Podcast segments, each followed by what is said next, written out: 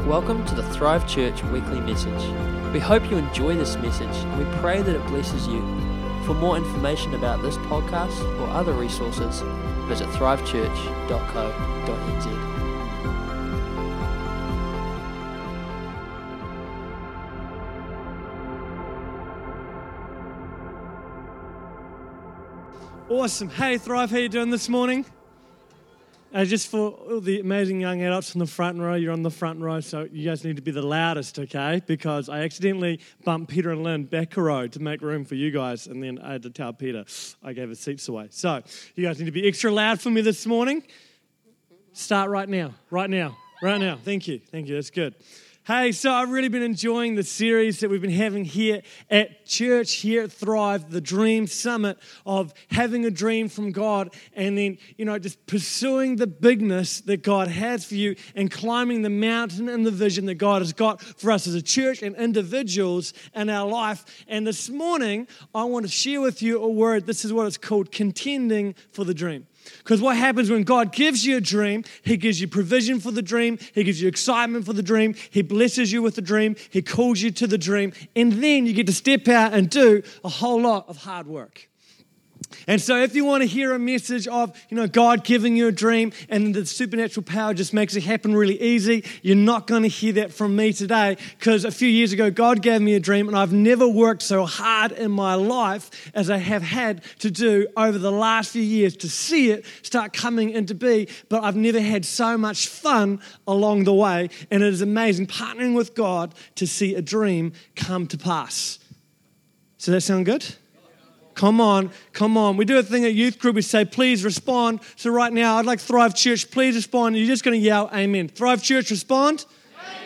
Oh, come on, we're cooking with gas now. That's good. So, a couple years ago, it was 2013, I was sitting in Get Smart. Andy Kabbalah was preaching. I'm there in the middle of the auditorium at the Lincoln Event Center, and all of a sudden, God spoke to my heart and said, Jared, I'm calling you to be a voice to a generation. And it just sat in me like this little living thing buzzing around, and it just wouldn't go away. And then the next week, I was at a church down south, and this man was preaching, and he pointed me out and says, God is calling you to be a voice to a generation. And it just locked in and it became real and it came alive inside me. I had a dream. I had a dream to go to a generation of young people and say, God has a plan and a purpose for your life. I have a dream. I had it prophesied over me a few years ago by Janet Chambers that just like Queen Esther, I was destined to reach a generation that was otherwise destined for destruction. And there is something living inside of me that is relentless. I must reach a generation. And so when I got this dream, it was like looking at a mountain, standing at the base of it, looking up towards the summit, and just seeing it going up, up, and up, and then losing the summit somewhere amongst the clouds, going, Man, I have no idea what it would look like if I actually got to the top of this dream. I have no idea if I managed to get the attention of an entire generation of young people. If I were a voice to them, what would I even say? How would I get there? What does this look like? I've got no idea. All I have is this insatiable passion to give what whatever it takes to get to the top of the mountain. And every time I get a little bit closer, I'm a wee bit higher, and I have more of an vantage point of seeing what God is able to do. And so this morning, on contending for the dream, I just want to share with you some of my experiences in the journey thus far in fighting for a dream, taking a dream that God has released and getting a hold of it, and then wrestling it on the inside where it can come alive and begin to grow. Out there, it does next to nothing. In here, it begins to grow and it begins to thrive. And so God spoke to me and said, What I need you to do is I need you to become the regional director of Canterbury Youth for new life. And so I'd been youth pastor for about six months, and all of a sudden, I'm responsible from overseeing all the youth ministries in new life from Kaikoura down to Timaru. And I don't even really know what that means. I don't even really know what I'm doing, but this seems like God's good idea. And I was well and truly out of the box, waving goodbye to the box. And so that went on for a little bit. And then God goes, Hey, I need you to launch Storm Camp. I need a camp in Canterbury where young people are going to get united together, where we're going to pull all these different youth ministers together. And and they're going to hear one sound and they're going to experience the presence and the power of my life so we can begin to shift and change a generation from the inside out. And so go, okay, well, so now I'm going to start doing storm camps. We start building camp. Building camps, there's a lot of work. You know, and this hard yards and trying to create something where there was nothing it takes a lot of time, energy, and emotion and a lot of support from great people. And this church has been an incredible place for launching so many of the youth initiatives that are going on around Canterbury. I want to commend you, Thrive, for the effort that you're doing. It is beginning to bear fruit. And so I'm on this journey of, of trying to reach a generation. And then God speaks to me again and says, Hey, you're at church here at Thrive. You're two days youth and you're two days kids. You need to stop being the kids pastor and just focus on youth ministry. And you need to give that time into investing into the youth pastors in your region, helping their ministries to begin to grow and excel. So I started a journey with Glenn and Deb and the leadership team, and I ended up resigning from that position. I was going to step out into the regional role to a bigger extent and believe God to bring finances to fund that because my family needs food on the table, and I was giving up almost half my salary to step into something new. And I got right to the edge. I'd already resigned, and time was up, and Larissa was taking over the reins, about to do a phenomenal job. And my goodness, my kids are in kids ministry. It is going so good, and I'm right there on the edge, and Glenn says, Hey, what's happening to the dream? Have you started getting money coming in? What are you doing? I'm right on the edge going, Oh, maybe I'll just kind of keep doing it a little bit and I might just pick up a trade to try and provide for the family. And Glenn lovingly came behind me and said, Stop being so afraid, and just gave me a wee nudge off the edge. Had a really awesome heart conversation that just kind of wrecked my heart. And I went home. I was like, This is it. We're all in. And so money began to come in, and it was amazing, and just began to see what God was doing at a bigger level. Because the first thing I want to share with you as you contend for a dream, you need to make room for the dream. You know, as a mountaineer goes to climb a mountain, he doesn't put his flat screen TV in his backpack. He doesn't bring his lazy boy. He doesn't bring the kitchen sink. He doesn't bring his sofa and his beds. There's a sacrifice that needs to get made for the journey. And God was calling me to sacrifice a level of comfort and security to make room for what He had for me. I had to put something down so that I had room to pick something up. Does that make sense this morning? Come on. So, the first thing you need to know is you have a dream, you need to make room for the dream. You need to be open of inviting the presence of God, going, God, what in my life do you need to see changed so there is room for what you're releasing? If you're filled up with stuff that doesn't fit, you need to invite God to begin to show you what that is and begin to say bye bye to a few different things. For me, it was saying bye bye to a level of insecurity that I was the one that had to provide for my family, when in fact it was my Father in heaven that was going to see provision come, and I needed to trust Him. And I couldn't let finances being a limiting factor in what God was calling me to do. I had to make room for the dream. Then came November last year here at youth group on a Friday night, and I'm, I'm down here, and the worship band's going, and it's going awesome as I grab the mic and jump up to the front like I always do, ready to prophesy over some young people. And I open my mouth, and all of a sudden, God begins to speak, and it was really unexpected and caught me by surprise. It was one of those moments you're kind of speaking a revelation at the same time you're hearing it, going, Man, I hope my intellect agrees with what God is saying. And you go, This is what it says Hey, youth group, you need to know that next term we're going to go from where we are, about 50 people, and in term one, we're going to grow to 150 in one term. And as I said, I was like, what am I saying? That's going to be a lot of hard work. How are we going to do that? If you make a statement and then it doesn't deliver, you begin as a leader to lose credibility. But the dream got taken to another level. God's wanting to do something with youth ministry in our town. He's wanting to take it to another level, and room needs to begin to be made for it. And the dream got shared, and it was amazing the response when you have a dream, the ripple effect that your dream can have on the community around you. So I shared this dream. I had one of my youth leaders say, You know what I want to do? I want to give you one day a week just to take the production level of our Friday night youth service and bring it up another couple levels, just to bring bring the excellence up so that our youth ministry is the most irresistible place to be for a young person in this town on a Friday night, that people would just be drawn to it. I'll give you a day a week to make that happen. Had another leader say, you know what I'm going to do? I'm going to sacrifice some of my employment. I'm going to give you a day a week just to do outreach in our community. Every Friday, I want to be hitting the streets, hitting the schools, just talking to young people, teaching young people how to reach other young people, and drawing them into this place where they can encounter the love of Jesus, and also taking young people out there and doing it out in the streets had another leader say, I'm going to give you six hours a week to take care of all the pastoral care of this ministry to make sure that not a single person falls through the crack, that every young person is getting a phone call from a leader during the week going, How are you? Do you need to catch up? What's going on? We need to connect young people together, and it's going to take a level of organization that you don't currently seem to have, and I'm going to offer it to you. And I was like, Amen. That's amazing. That was a good insight right there. And so at this stage in life, towards the end of last year, I'm a couple of days of ministry here and I'm a day and a half doing the regional. God brought the money in and that was amazing. So I'm doing ministry four days a week. And on the last day, I do drain laying as a laborer for a friend of mine. And the money from that just helps to top up our family bills, almost. And it was pretty good and, until one day, I'm working and I'm sick. It's one of the last days of the year and I'm doing this work and I'm working carrying bags of cement on my shoulders up three flights of stairs up a hill in Sumner.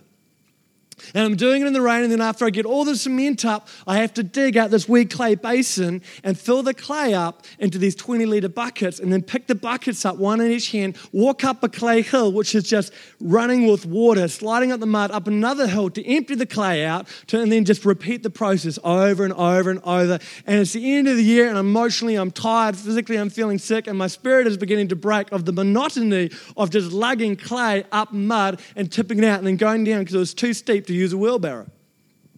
And in that moment, God begins to speak to me and He talks to me about finances. And He hardly ever speaks to me about money. He always talks to Roanna about money, and it's always about giving money away. And so, whenever He talks to us about money, He speaks to Roanna and He talks to me about things that I find interesting. And those practical things He speaks to Roanna about is a great team effort. And God understands that.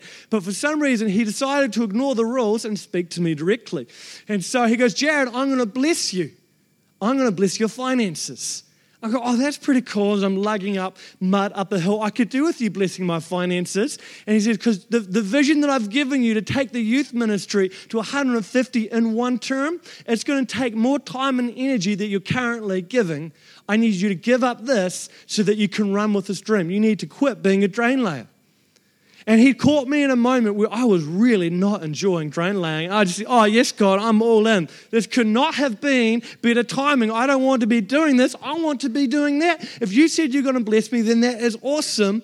And so I did one more day with those guys, said, thank you very much for blessing us and our family and all of those things. And then I stepped into what I like to call the in between.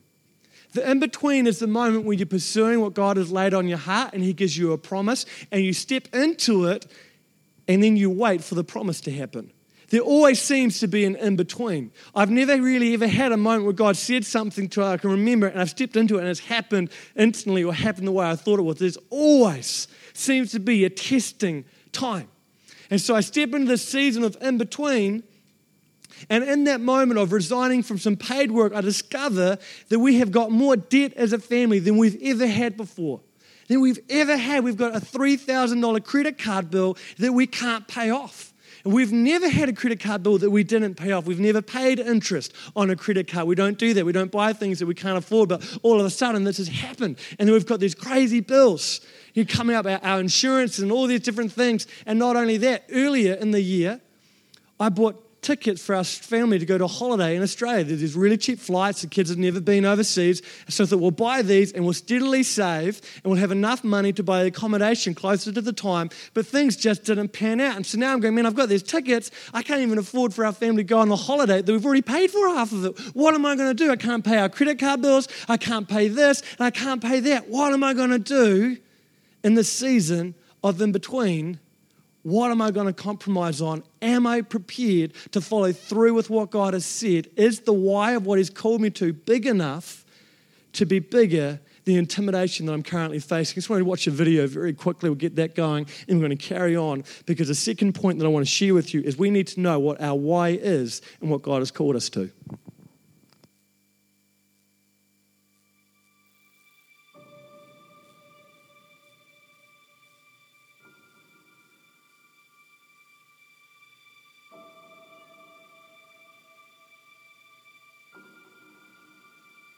You can write everything down if you want to. Be brave enough to write every one of your goals down. But I'm going to tell you something. Life's going to hit you in your mouth, and you got to do me a huge favor. Your why has to be greater than that knockdown. And I love it. Buster Douglas got knocked out. Nobody ever got knocked out by Mike Tyson and ever got back up.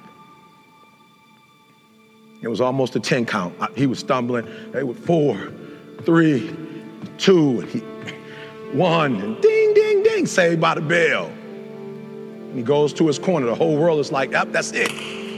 Once he comes back out, that's it. Mike's gonna just hammer him. And exactly that. Mike Tyson came out like, I got him. I got this kid up against the rope. Listen to me, many of you right now, life's got you up against the rope. You can't give up. You can't give in. Listen to me, if it was easy, everybody would do it. And if life's got you backed up, I need you to do what Buster Douglas did. Buster Douglas started fighting back. World was shocked. Goliath has been knocked down. What happened? And they went to Buster Douglas and they asked Buster Douglas simply like, what happened? And Buster Douglas said, listen to me, it's real simple. Before my mother died, she told the whole world that I was going to beat Mike Tyson. And two days before the fight, my mother died. Buster Douglas had, he had a decision to make. When his mother died, he could die with his mother, or he made a decision, I can wake up and I can live for mom. And he knocked Mike Tyson out simply because his why was greater than that punch. His why was greater than defeat. His why was greater than his trial and his tribulation. And I'm telling you, if you don't know what your why is and your why isn't strong, you're going to get knocked out every single day. Come on, how good is that video, man? I've been watching that thing over and over and over, just letting that get inside and get inside. So I found myself in this in this season of being like, oh, what is my why? What is this thing that I'm prepared to step into in such a level that I just have to trust you so completely? And so I felt a little bit confident for a wee while. We had about a week of the stress of where's the money going to come from and going, right, it's okay. You know, God said He's going to bless us. He said He's going to bless us. And after about a week, my confidence just began to erode as the pressure of these finances was just getting bigger and bigger. And we had a wee bit of an argument about it because we were just so stressed. And I went outside. I had to go drive to Leeston to mentor a youth pastor. And I had an hour and a half to try and get my head back in the right sort of game. And I hurt my arm hopping into the truck, slammed the truck door. I'm just going to be really real with you in a moment. This was not a good moment for me when it came to the stress levels. Slammed the truck door and uh, began to cry and just yell at God God, I've had enough. God, I've had enough. You said you were going to bless me. I've quit my work. You said you were going to bless me. Where is this blessing? This isn't fair. God, I'm sick and tired of feeling like I never have enough money. I just began to cry and go, God, I'm sick of it. I'm tired of seeing Roanna trying to figure out how we're going to make ends meet, of where the next sort of bill payment's going to come from. I'm tired of things being right at the edge. And then all of a sudden, something exploded up in me, and I said, But I refuse refuse to exchange my confidence for fear because you're the one who stoops down to make me great. And as I said it, something just shifted for me and I came alive on the inside. And I yelled, God is not a man that he would change his mind. If you've said you will bless me, then you will bless me. And I'll put my confidence in you regardless of what is happening around you. And I put some worship music on. I had an hour and a half drive and I just began to worship and declare God's promises over my finances. And as I prayed, in about five minutes, my prayers changed from God is going to help me with my finances to God is going to help me reach a generation.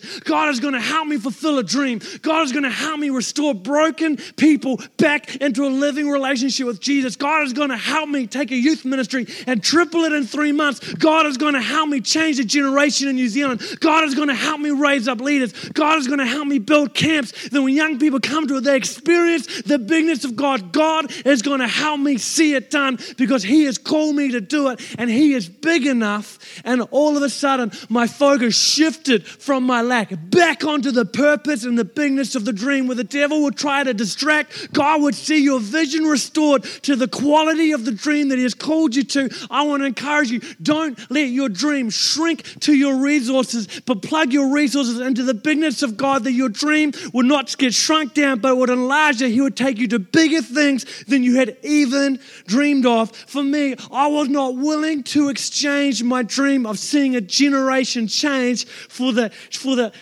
ease of finances. God had called me to something I could not exchange, seeing the generation of a world, being a part of a movement that would see a generation of young people get to know Him. That is too big to exchange for something too small. What God has for you is so much bigger than the things would ever come against your dreams. So, after contending for this hour and a half, something changed in me. Peace came alive in me. And all that fear just disappeared. It was amazing when I got down to Leeston, the pastor that I went to meet to mentor, he prayed for me and said, I feel like God is calling me to release an invitation of peace over your life. And he prayed for me, and something shifted. I contended for a dream. I wrestled for it. I aligned myself with God's truth. And probably for the first time in my life, when it came to finances, the reality of what God was saying, not only did I think it, but it actually felt more real than what our bills were saying. And for four weeks, I walked in this incredible supernatural peace, and I was boasting to my friends who knew about the financial crisis that I was in. I was saying, "You know how much, you know how much money I owe? It's crazy." But I feel so peaceful. And the good news is, I'm in so much trouble that even if I tried to work my way out of it, it's impossible. If I had less, I'd feel more like, what should I do? But I can't fix this one. It's, I'm just, it's over for me. And I feel so good about that because that's like a starting place for God to do something. And I was unbelievably relaxed. I don't know if I'm in denial or if this is peace. I've never had this before. Third point I want to make this morning is anything that holds us back is a target for God's freedom. Fear over finances and providing for my family, the lie that ends wouldn't keep me, it could have held me back from the focus of my vision, could have distracted me from seeing what God was going to do come to pass. Don't let distraction hold you back. Instead, invite God's freedom into places where you're having contention. Let Him partner with you in contending for your dream. Get Him in your corner, and you'll be amazed with the firepower that you've got. So, four weeks go past, and I'm living in absolute peaceful Jesus denial where I'm denying my fear and giving myself into Jesus' hands, and it feels so good. And I come home one day, and Ryan goes, Guess what? Because she's been doing her magic paperwork things with our mortgage, getting one bank to try and buy us out of another bank, and then getting the other bank to compete with that bank, and all these crazy things I didn't really understand. She goes, Guess what? I've been talking to the banks and they want to make us an offer for our mortgage. They want to keep us and they want to buy our mortgage out and re sign us with a different interest rate so the capital that we're paying off our house is going to double each month without really paying any more money. I didn't even understand how it works, but she was really stoked about it. This was this equaled thousands of dollars. And she goes, and also we found out that same day that Alice Gibson, who's my sister-in-law, she's amazing, was moving to Canterbury, was going to come board with us and was going to pay board. Which I'm like, I'm so thankful for. Thank you, Alice. It's our food budget for the week. Oh, this is pretty good. I'm like, we should, we should celebrate. Let's go to the river because it's so hot. We'll do a barbecue with the kids and stuff like that. So Ryan gets her phone out to check to see have we got enough money to go buy a packet of sizzlers because we're like broke, broke. We were so broke that I was using my credit card that had $3,000 debt on it to put petrol in my truck so I could go to work. It was just a bit, things just didn't line up for me in that season. I was broke, broke. So, do we have enough money to buy sausages? And Rona looks at the bank account and goes, Ah! That's, when you're broke, broke, that's not a good sign. Like I knew it was bad, but I didn't know it was ah, bad. And she goes, There's an extra $8,000 in her account. What do you mean there's no, what? She goes, is that a mistake? And I'm like, it must be a mistake. You know, the thing, people gave, somehow the bank made a mistake. We've got this, but they're going to call us in a minute going, ah, sorry, you know. so we're like, who is it from? And I said, look, I don't even, we Googled the name. It was a lawyer company in Invercargill. And we realized, oh, Last year, Ryan had this really nice uncle who had passed away, and there was talk that there might be some inheritance, and it was talked about that it might be a couple hundred dollars because people said that he was not very wealthy. And I'd been daydreaming, imagine God if we got 3,000. That would pay off our credit card bill. We've got all these other things, but that would pay for that one. That would take away the stress. But I wasn't going to think about it too much. And then all of a sudden, God went, well, This is what you're wanting. Look at the kind of God that I am. You know, we had enough money to cover the bills, enough money to get accommodation in Australia. We went and told the kids, hey, guys, guess what? We needed this much money from God, but He's so good, He gave us this much money. And Judah, who goes, Father goes, whoa, do we have enough money to go to Chipmunks? Like, We've got enough money for Chipmunks. He goes, but if we go to Chipmunks, we may not have enough money for Australia. And I'm like, hey, buddy, remember, this much money. He goes, wow. Then he goes, Dad, you should work for God even more hours, and then he'll pay us even more money. I go, God, he's so good. You know what? He's so good. I could probably work for him less. He'd still probably just pay me more because he doesn't judge it by that. He just judges on how good he is. He's like, this is mind blowing. The fourth point I want to make for you, we just get the worship team up. God's miracle is coming. So you choose how you'd like to wait. I've had seasons where I needed God's breakthrough to come, and I was freaking out every single day and night waiting for it to come. And always in that last moment of God's funny timing, it would come through, and I'd go, Oh, it was such a relief. But I loved the fact that His freedom and breakthrough came for me uh, as I was contending for a dream. But what I was excited about the most was that for the first time, I was able to stay focused on how good He is, not what I needed, but how much He was going to take care of me. And for about four weeks, I had no stress. I was so filled with peace, I wasn't lacking sleep or anything because I contended for something in a moment where it could have gone either way. I could have gone, God, I'm sick of it or God, you're going to come through regardless of how things look like. And when I responded and aligned my life with His truth, and I contended for the dream, and I made room for the dream, and you know, God began to bring freedom to me in areas that I just didn't have confidence in, began to prove His goodness to me. He's such a good dad. No matter what your dream is, you're not in it on your own. God wants to take you step by step and walk right next to you as a loving father, going, Now you do it like this, and now you do it like that. Oh, you didn't do that quite right. It's okay. I'm cleaning it up as we go. Let's get to the top of that mountain. Oh, you're a little bit way there. Look at the view you can see now. Oh, my goodness. The possibilities is enlarging on the inside of you. Look how many people are joining you in the dream. You've got momentum. Oh, look how you're going now. Now it's time to give up this. Now it's time to give up that. Now it's time to take a hold of this. I'm going to take you from places that you've never even imagined because you've seen a little bit about the dream, but I've seen how it's going to impact generations. I see how your dream is going to create legacy. I want to encourage you this morning, please stand. Each of you are called for such a time as this. I want to do two things this morning. If you're here today and you don't know who Jesus is or you haven't been walking in relationship with him, he is the dream maker. He's the one who puts dreams inside of you. If you want to get to know Jesus, whether it's going, man, I want to give my life to him, or I would just like to experience a little bit of what Jesus is like. I want to invite you this morning to come up over onto this side, and my spiritual dad, Pastor Glenn, he's going to pray with you and just release some of the goodness of Jesus onto your life. And if you're here this morning and you've got a dream and you're in that in between of going, God, you've said this and I'm believing for this, but everything I see is the opposite then I want to pray for you this morning and see God's breakthrough come and just release an impartation of freedom so that when it's nighttime and you could be feeling stressed, you're just continually to dream about the dream because you know how incredible God is. If He said that He would do it, He is not a man that He would change His mind. He is faithful to bring to completion the good work that He started.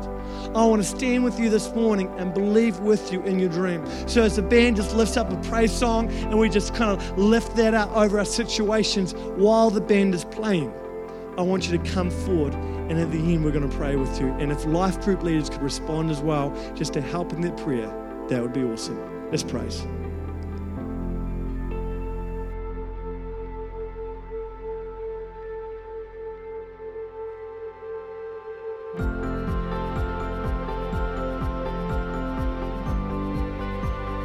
Thanks for listening. For more information about this podcast or other resources, visit thrivechurch.co.nz.